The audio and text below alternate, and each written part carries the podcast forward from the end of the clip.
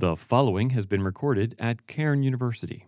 Any reproduction of this recording without the express permission of the university is prohibited. Wow, thank you. That uh, sounds like I've been uh, at this school a lot, and I have seven years between the undergraduate and the graduate degree. Um, but just to tell you a little bit more about uh, myself, I grew up in Philadelphia. Anybody Philadelphia? Yeah. Actually, Northeast Philadelphia. North. Uh, graduated from Northeast High School. Anybody Northeast High School? Yeah, I see at least one. There's one. That's great. Um, as was just said, I, uh, I'm married. I have three children. You may have heard their names Jonah, Levi, and Madeline. Um, sound like you know, Christian names, right? Bible names. At least Jonah and Levi. We tried to go with a prophet, a priest, and a king, and um, the Lord had other plans, so we went with Jonah and Levi, and then um, we had a girl. And so, um, if you are familiar with the women in the Bible, there's not a whole lot of um, how do I say this? Very admirable uh, women uh, in the Bible, and so it was very difficult to uh, to pick out of the ones that there that there were that were good ones. Uh, my wife poo pooed all of them. And so we came down to uh, Madeline, which technically is a biblical name. If you want to know how, you can ask me uh, afterwards. But anyway, uh, I grew up in Philadelphia, and now I pastor church in uh, Mount Laurel, New Jersey. So I haven't gone very far in life, coming to school twice here at, at Cairn. And so I must say, though, I'm very excited to be up here. It's truly a humbling experience because I remember as a student, uh, coming and sitting in these seats and uh, looking up to so many of the professors that spoke uh, at chapel. And so I'm very grateful for this opportunity. Although I was mentioning to someone that I was going to be speaking at uh, Cairns uh, Chapel, and um, you know, I told them that I don't remember any of the chapel messages from when I was a student, except for the really bad ones. You know, like there was something either you know slightly blasphemous or inappropriate in the message, and so I mean, how many sermons from church do you really, really remember, right? So hopefully this will not be memorable, at least not in a, at least not in a bad sense. But I'm, uh, I'm also honored uh, to be here, not only to be in this place as much as I love this school and, um, and I love uh, being here, but, uh, but because of you all, because of the students here at Cairn. Um, I look out here and, and I see so many lives and uh, which means so many, so many stories, so many backgrounds to this point uh, that God has brought you here on this day, and and so much potential, so much opportunity for the future, which means so many incredible things that I know the Lord is going to do through so many of you. And, uh, and so I'm very excited to, uh, to be here, to be able to get up in front of you for a few minutes. And really, this morning, I want to just uh, encourage you. I want to encourage you from God's word that you'll go forth from here. And I don't know what you felt like coming in. Maybe you were um, a, a, little tired. Maybe you've got a, a, lot going on in your life. Maybe you've got a lot of um, distraction in your life right now, and you know that you haven't been walking the path that you should be. And so I just want to uh, encourage you this morning and remind you of some great things from God's word. And um, ultimately, because I, I want you to all love Jesus. I want you to love Jesus with your whole heart and, uh, and to uh, proclaim his name throughout your lives. Well, when they gave me uh, the date for a chapel, of course, I saw it was February 14th. And so, first thing that came to my mind was Valentine's Day. And a lot of people asked me if I was going to uh, talk about love or the love of God or something like that, but I'm not. so sorry if, uh, if you love Valentine's Day. Uh, but I will say, I looked this up. Statistically, 88% of Cairn students will find their spouse while at Cairn. 88%. That's exciting. I completely made that up. I completely made that up. yeah. So, so don't sweat it, right? Especially if you're a senior, you know, and you haven't found. It's Valentine's Day. Honestly, it's not a big deal. Don't worry about it. Um, you know, today's not only Valentine's Day. It's, uh, it's a dual holiday today. Today's Valentine's Day, and it's also Ash Wednesday and the uh, the beginning of Lent. All right. Because I know that might not be on the radar for a lot of you, uh, but uh, some of you, I'm sure, uh, that's part of your faith tradition. I, I, saw an article that said that it was a problem for some having Valentine's Day and Ash Wednesday on the same day because, you know, Valentine's Day, you know, is, is supposed to be, you know, about one another, and usually there's a lot of feasting that goes on, and Ash Wednesday is supposed to be a day of focusing on the Lord, and there's a lot of fasting that goes on. But somebody, uh, somebody did say, well, you know, Bible says God so loved the world, and He demonstrated that love at the cross, which Lent is the season that leads up to Easter, and so maybe there is some relationship between Valentine's Day and Ash Wednesday. Um, all I know is uh, watch out if your uh, significant other is giving up sugar for Lent, and you bought them a box of chocolates. That might not work out so well for you today. Personally, I uh, by the way, Ash Wednesday and Valentine's Day falling on the same day, that hasn't happened since 1945. So this is a once in a lifetime thing. Actually, it's happening six years from now. It's just a quirk in the calendar. But uh, I wasn't raised in a faith tradition that even mentioned Ash Wednesday or, uh, or Lent. But in recent years, I've really come to, uh, to appreciate this, uh, this season of fasting, and, uh, and I've used it to really focus on the Lord in some way in my relationship with Him. And so it's a good day for us to be together. And, um, and as I said a few minutes ago, I want to hopefully refocus our attention on um, what the Lord Jesus told us before he, before he left. Um, this mission that, uh, that he gave us to, uh, to carry out until he returned. So, if you have a Bible, and uh, I imagine you all do, I, I sure hope so, you better. Um, turn to Acts chapter 1. Acts chapter 1, and I want to pick up in verse 6. Acts chapter 1 and verse 6. It's the, uh, it's the ascension scene here. So Jesus has his apostles gathered together to give them his final instruction before, uh, before leaving. And just in verse 6, it says So when they had come together, they asked him, Lord, will you at this time restore the kingdom to Israel? Will you at this time restore the kingdom to Israel? It's a fascinating verse. It shows that the apostles didn't yet fully, fully understand uh, everything that they would in, in, in, just a few days after this. I mean, they had been eyewitnesses to the fact that you know Jesus was alive and then died and then was alive again. They had they had heard that you know what he told them that he was going away, that he would come again, that the Holy Spirit was coming, and that they were to take the gospel and to spread it. But still, here they are holding on to you know, some thought that maybe some of the promises of the Old Testament, for instance, that the coming king was going to rule over the nations from Jerusalem, was still going to happen or was going to happen now. And um, it's really not until the Spirit comes in Acts chapter 2 that their whole perspective changes and they really understand the mission that Jesus called them to, and their eyes are opened, and then they go forth, of course, through the book of Acts to fulfill that. Here they're still focused on Israel only. That's going to change um, shortly. Um, they're also focused on this physical reality, the restoration of the nation to Israel, to prominence and blessing, but that's going to change as well. And so, Jesus here, in answering their question, is kind of fascinating because he doesn't just say no. He, um, he tells them more like, uh, don't worry about it. Look at verse 7. He said to them, It's not for you to know times or seasons that the Father has fixed by his own authority. All right, so in essence, his answer is it's not for you to know. God, God's in control. He's got the plan all worked out.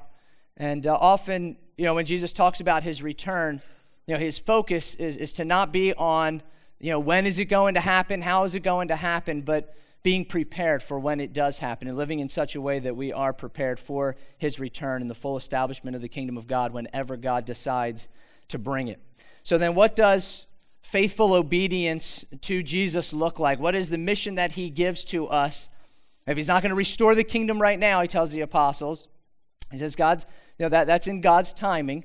What does he call them to? Well, verse 8 says, But you will receive power when the Holy Spirit has come upon you, and you will be my witnesses in Jerusalem and in all Judea and Samaria and to the end of the earth. And so, first here, Jesus speaks of the coming of the Holy Spirit with power. He says that they'll be empowered when the Spirit comes to speak boldly about the things that Jesus has, has said, has told them. Jesus calls them witnesses here, and they are, right? They've lived alongside of Jesus. They've seen all the miraculous things that Jesus has done throughout his ministry. They're eyewitnesses to the fact that Jesus was alive and actually was dead and actually rose from the dead. And they've seen him and talked to him and touched him. And so they are to go forth until Jesus comes, until he comes again, telling people what they have heard and seen, telling people what Jesus has done. And you know, the gospel accounts uh, give similar commissions to what Jesus gives here in Acts 1 8. For example, uh, most familiar probably is what we call the Great Commission, the end of Matthew, Matthew chapter 28.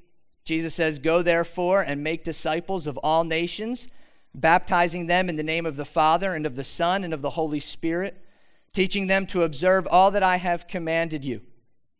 There's others as well at the end of the Gospel of Luke, Luke 24 47. He says that repentance and forgiveness of sins should be proclaimed in his name to all nations, beginning from Jerusalem.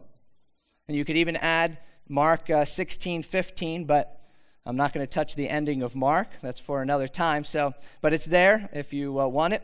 But we see that Jesus, just before leaving earth, gave clear instruction on what the business of his followers was to be while he was away until he returns. They had a, uh, they had a mission to fulfill. And now, maybe sometimes when we think of missions or we think of missionaries, maybe we think of just a few people. Maybe we think of going and doing this work in, in a faraway place. I came across this definition of missions, though. Let me share this with you. Quote Missions is the activity of individuals who distinguish themselves from the society in which they live, both in terms of religious convictions and social behavior. Let me read the first half again, then I'll read the second half. Missions is the activity of individuals who distinguish themselves from the society in which they live, both in terms of religious convictions and social behavior. They are convinced of the truth of their belief and actively work to win other people for their convictions and for their way of life, sent by God and the risen Jesus Christ to proclaim the gospel. And so, according to that definition, we all are missionaries. We all are called to different places that we are going to live and to work, uh, called and sent by the Lord Jesus in those places and at those times because we believe his word, we believe this message of the gospel, and He has commissioned us and called us to proclaim it to this lost world. And so we got work to do. We got work to do. And you know, this is what Jesus lays out for them following his death and resurrection. He says he's going away, Holy Spirit's coming, proclaim it until he comes again. And in the meantime, this is, uh, this is the day that, that we still live in here today with the power of the Holy Spirit as followers of Jesus. We have this, this job to do to go and make disciples, to go and proclaim repentance and forgiveness of sins in the name of Jesus, to go and keep going and spread this message everywhere because we only have this time until Jesus comes again. And as he said, that's up to the Father. We don't know when that day may be. I know it's been a long time since he spoke these words, but the truth remains that Jesus is coming again. The mission hasn't changed, the job hasn't changed. Though generations have gone by, here we are still today in our generation, in our time, in our place, to fulfill this same mission that he gave to his disciples. And then the scene ends here with the ascension, verses 9 to 11. It says, When he had said these things, as they were looking on, he was lifted up, and a cloud took him out of their sight. And while they were gazing into heaven as he went, behold, two men stood by them in white robes and said, Men of Galilee, why do you stand looking into heaven? This Jesus who was taken up from you into heaven will come in the same way as you saw him go into heaven. And I love the, uh, the question there of the two angelic beings. And why are you standing here staring at the sky? I mean, Jesus, you know, just told them what to do. But you can understand maybe a little bit because, I mean, it's Jesus, and he was just there standing with them, and then suddenly, you know, he rose and suddenly he, he, he disappeared. And so you can understand maybe why these apostles are in somewhat of a bit of shock and, and standing there staring at the sky. And maybe they're wondering, even though they've heard Jesus give them the instruction of what they're to do, they're still wondering what's going on. Where did Jesus go? What's happening? But as they're staring into the sky, suddenly there's these angels with them saying, Hey guys, what are you doing? Why are you just standing here gazing at the sky, staring at the sky? Jesus just told you what to do. You're going to be his witnesses in Jerusalem and Judea and Samaria and to the ends of the earth. In other words, you got work to do. Holy Spirit's coming. You got a job to do. Why are you standing here staring at the sky? And um, you can track through the book of Acts, and you know you see how how the gospel spreads, just as Jesus said, starting in Jerusalem, going through the regions of Judea and Samaria, and ultimately to the ends of the earth. By the end of the book of Acts, the apostle Paul is far away in Rome under arrest, the capital of the empire. I mean, just in the book of Acts, how far and wide this gospel has spread.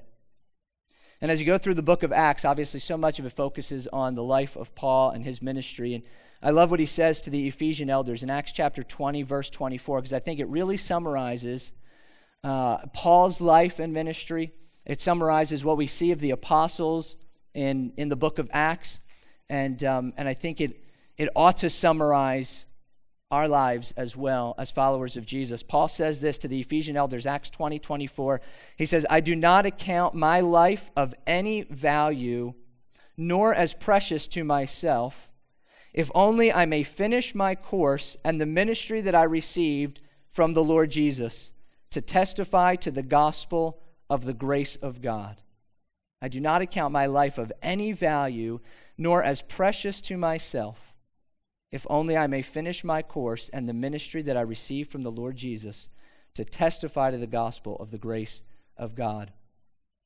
And my hope is that Paul's mission and purpose and goal would be so uh, for us as well today.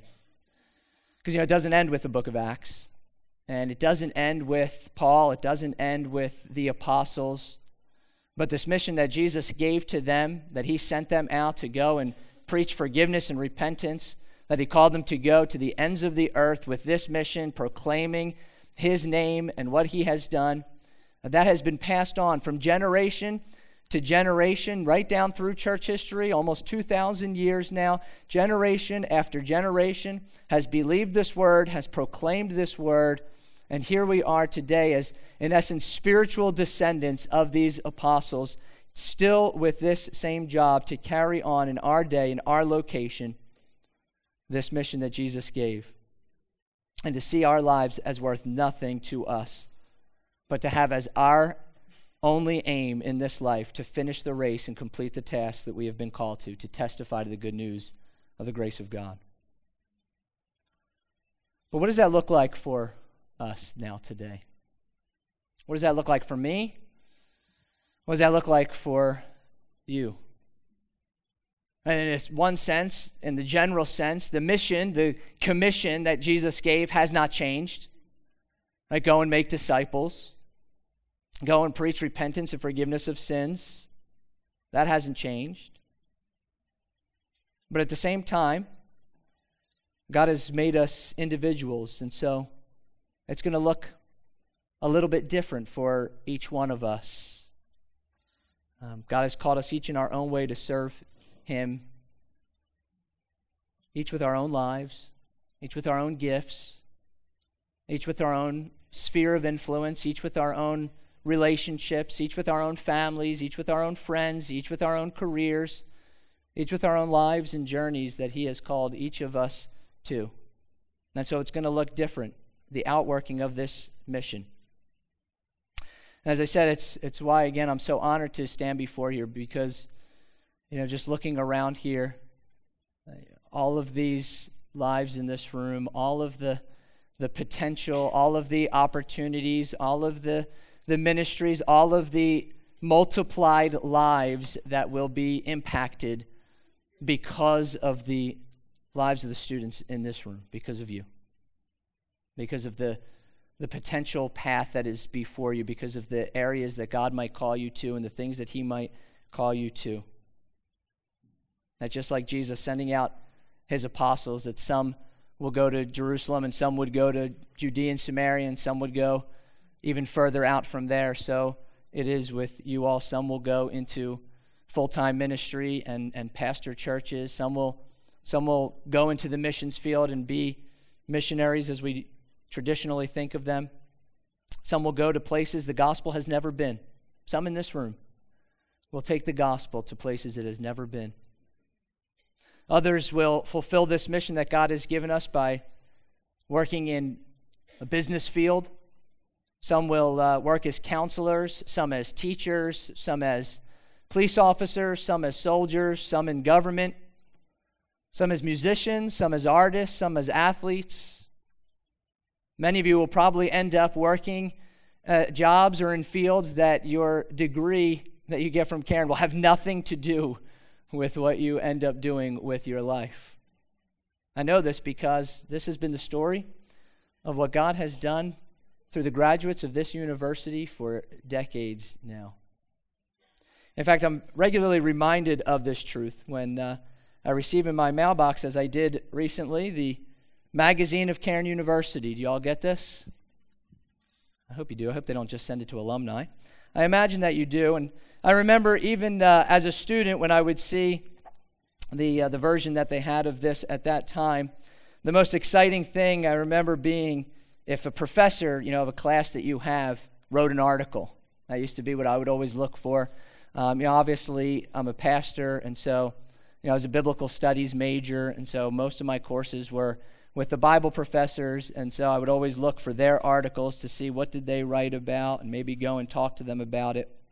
But you know, now my uh, my favorite part, whenever I get this uh, this magazine, is to go to this section that's called the Alumni Arena. I don't know if you guys have ever carefully read through this, but in the Alumni Arena, when this magazine comes out, there is story after story, just little snippets of graduates from Cairn University from previous decades and what they're doing now or what they have done in recent years. Um, this particular edition goes all the way back to the 1960s. Folks that have graduated in 1966, 1967, still alive, still serving the Lord. I want to read a, a couple of these to you just as an example. One is, uh, and I'm probably going to butcher these names, so Sorry if you know these folks. Uh, David Chantelau graduated in 1975. That's 43 years ago. says he retired after almost 15 years of being a healthcare chaplain in Willow Valley retirement communities. says he and his wife have moved to the Rock Hill, South Carolina area to be closer to their four children and grandchildren and then he says, I am looking for something part time to serve the Lord in any way he wants me to serve. This is, uh, here he is, he's in retirement, and yet he's still looking for ways that the Lord wants him to serve. Or here's another one Joe Scordato, graduated in 1980. Says he worked for 28 years in the publishing industry before pursuing a one year chaplaincy training program in Morristown, New Jersey. He's currently seeking employment as a full time chaplain. Also says that he served as a church planter from 2001 to 2007. One other here, um, another from the 90s. This is uh, Jen and Sean Ragonis said they celebrated their 23rd wedding anniversary this year. That Sean has been teaching middle and high school social studies for 17 years in New York. Says a few years ago he got a master's degree in Christian apologetics, and that his wife Jen opened her own bakery in 2013. Apparently, they have some children here. Elizabeth and Paul. I don't know. Hey. there you go. And you're in chapel today, too. So that's good because everybody would have known that I said your name. So it's, not, it's good that you're here. One more uh, Dana Bird, graduated 2001. Says she worked for Bucks County Children and Youth from January 2002 until June 2013. She also received her Master of Social Work during that time. And she's now a stay at home mom living in Missouri. You know, my wife is a stay at home mom. She homeschools our three children and so I, uh, homeschoolers, yeah, Ooh, yeah. Way to represent. So that's important to me. And, uh, you know, These are, uh, these are alumni who are, who are serving the Lord in many different ways. Um, they're scattered throughout the nation, scattered throughout the world, even working in both, in some cases, ministries, and other cases, secular industries, uh, fulfilling the Great Commission wherever they are. And as you go through here, I just read four. I mean, there are, there's tons. I mean, there's probably a hundred different little snippets in here of folks who have graduated through the decades from Cairn University and various ways in which, in their place today, they are fulfilling this commission that Jesus gave in all sorts of industries. And you know, we need more. Uh, we need more Cairn alumni. We need more graduates of this university. We need more folks who not only graduate from this university, who, but who during their time at this university are dedicated to whatever field that it is that God has called them to, to both learn the Word of God, to grow in their relationship with Jesus, and to be professionals in their field. So that when they go from here, they can work in all of these different areas as representatives of the Lord Jesus with this mission that He has given to make disciples. That doesn't just go for pastors and, and those in full time ministry, it goes for every single one of us. In a book, uh, Water from a Deep Well, it's a great book, I recommend it. Uh, author Gerald Sittser writes So much time and energy is put into religious concerns, church buildings, church committees, church programs, church activities, that the secular world suffers from pure neglect. But it is in that very world that Christians spend most of their time. If the Christian faith is going to have any kind of impact at all, it must address how believers live in the secular world. Ordinary people must learn to live as disciples of Jesus when they are not at church. Perhaps we need a new category of saint, a secular saint who lives passionately for Christ while serving as a banker or teacher or construction worker or artist. No matter where it is that God ultimately calls you, no matter where it is, even though we're in one place right now in this one chapel, at this one university, in this one room, you're going to go from here and ultimately be scattered. and be scattered across this area of southeastern Pennsylvania, New Jersey. You're going to be scattered throughout the United States. You're going to be ultimately scattered, maybe even across this world. You're going to be scattered across churches and ministries. You're going to be scattered across various business and other industries, serving the Lord. I pray, I hope, committed to Him, as the Apostle Paul says, counting your life as worth nothing to you, as not precious to you, but just that you would have your eyes fully set your heart fully committed on the Lord Jesus and the mission that He has given us until He comes. But you know, I don't want to give us a um, a false idea here either, because you know, as you read through these uh, these little snippets in here of graduates of Cairn, you know, these are submitted by the people themselves. So I guess you could just make up something if you know, life's not going so well for you. Just make up something, submit it. No, it's not a good idea. But I assume that these are all true, but that they're submitted by the people themselves, and so they're generally pretty pretty happy, pretty good things that uh, the people are doing. And I know that for every one of them, there are others who um, life's not gone so well. There's been times of difficulty, times of, uh, of pain, of suffering, times of unemployment, times when they haven't had the finances to pay their bills, times when uh, their children have been ill or worse. I know it's been difficult, there's been heartache. Jesus gave us the mission, called us to this job that He's given us, but he never said that it would be easy, never said that it would be a, a smooth road for us. Reminds me, actually, of um, Hebrews chapter 11. You know, as I consider all of these stories of, of folks who have gone before us and all of the lives that are represented in this room, you know, in Hebrews chapter 11, the writer gives us all these various stories as well of people of faith that have gone before us, right? People who we read their stories in Scripture. And it's a powerful summary of what the people of God have faced through history, really from Abel all the way to the writer's present day, right? To some experiences that even his audience had probably endured. Uh, we call it, of course, the Hall of Faith in Hebrews 11. It's, you know, it's easy for us to look at those names and maybe even to think of some of the people that you know they have these stories that they've gone on to this life of, of ministry or, or business or counseling or whatever it is and they've served the lord in so many great ways and there's been all of this fruit from their lives and ministry. And to think they must be really special people and they're special. You know and the people in the bible they're, they're important. I mean you read their stories. You've got enoch says he didn't die but you know walked with god and god took him you know, it also says Noah walked with God. You've got Abraham, Moses, Samuel, David.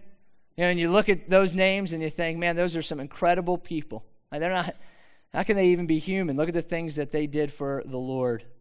And they did. They, they had incredible faith. But, you know, when you really consider who the author of Hebrews uh, puts on this list, it's maybe somewhat surprising. Because remember what happened uh, after Noah came off the ark?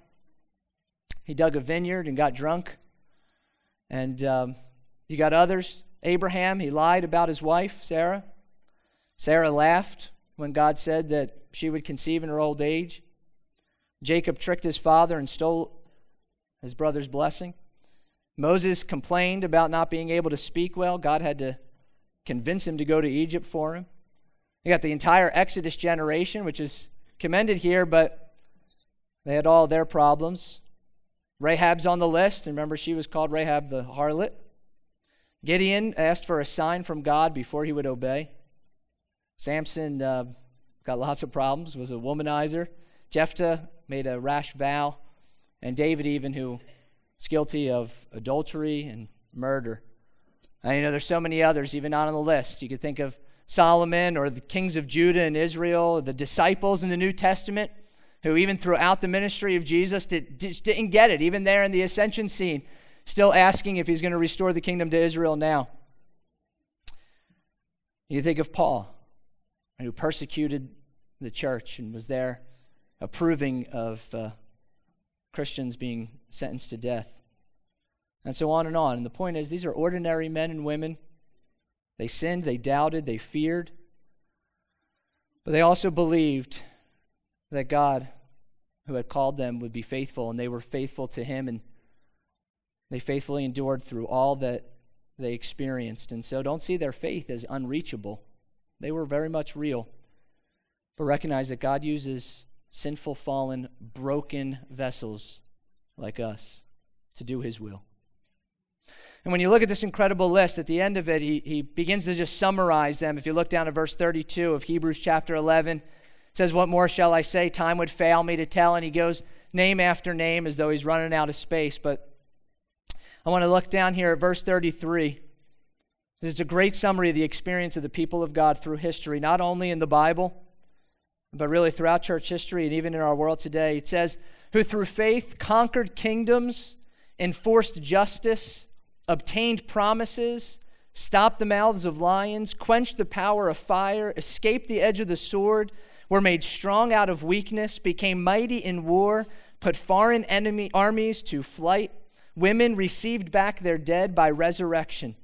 Let me just pause there. You know, consider this list and how great these things are. I mean, some of them you probably can even think of the Bible story that goes along with them, right? That, you know, conquering kingdoms, there's many examples of that. Or um, stop the mouths of lions. Of course, think Daniel in the lion's den. Quench the power of fire. Shadrach, Meshach, and Abednego. It says women receive back their dead by resurrection. You got the story of the widow of Zarephath, the Shunammite woman who Elijah and Elisha raised their sons. Some really great and awesome things that God has done through men and women who had faith and acted in faith. And you know, you hear that list and you think, man, that's all good. What a great list. Winning wars, you know, being made strong, conquering kingdoms. You know, as I think through, you know, some of those snippets, or think of some of the people that I've known, family members that I have that have graduated from Cairn, friends that I have. I think of all the successes, all of the victories, spiritually speaking, all of the churches that have been planted, all of the places the gospel has gone to, all of the businesses and industries that have been impacted by Cairn alumni. Students who have gone from the seats you're sitting in from this very room and have gone out throughout the world fulfilling the Great Commission that Jesus called us to. Right? That they're more than conquerors, they're, they're overcomers, that they've done incredible things, just as this list says. God uses his people to do awesome and powerful things, but you know, that's not the end. It says some were tortured, refusing to accept release so that they might rise again to a better life. Others suffered mocking and flogging and even chains and imprisonment. They were stoned, they were sawn in two, they were killed with the sword. They went about in skins of sheep and goats, destitute, afflicted, mistreated, of whom the world was not worthy wandering about in deserts and mountains and in dens and caves of the earth. Because you think, you know, sometimes God used the faith of his people to do mighty things, and sometimes God called them to endure really difficult hardships.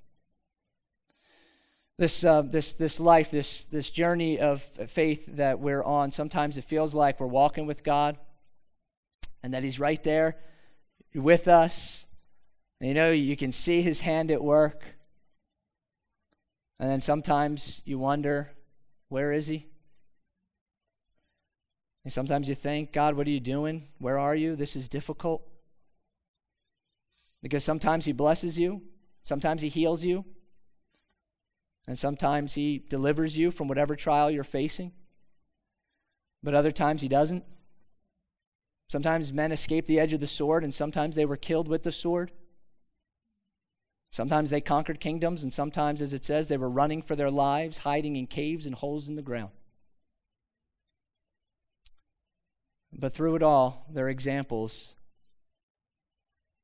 of faith. They had faith when God called them to conquer kingdoms, and they had faith when God called them to die. And as exciting as it is to think of all of the potential and great opportunities and the ministries and the industries that all of you will scatter out to fulfill this great commission.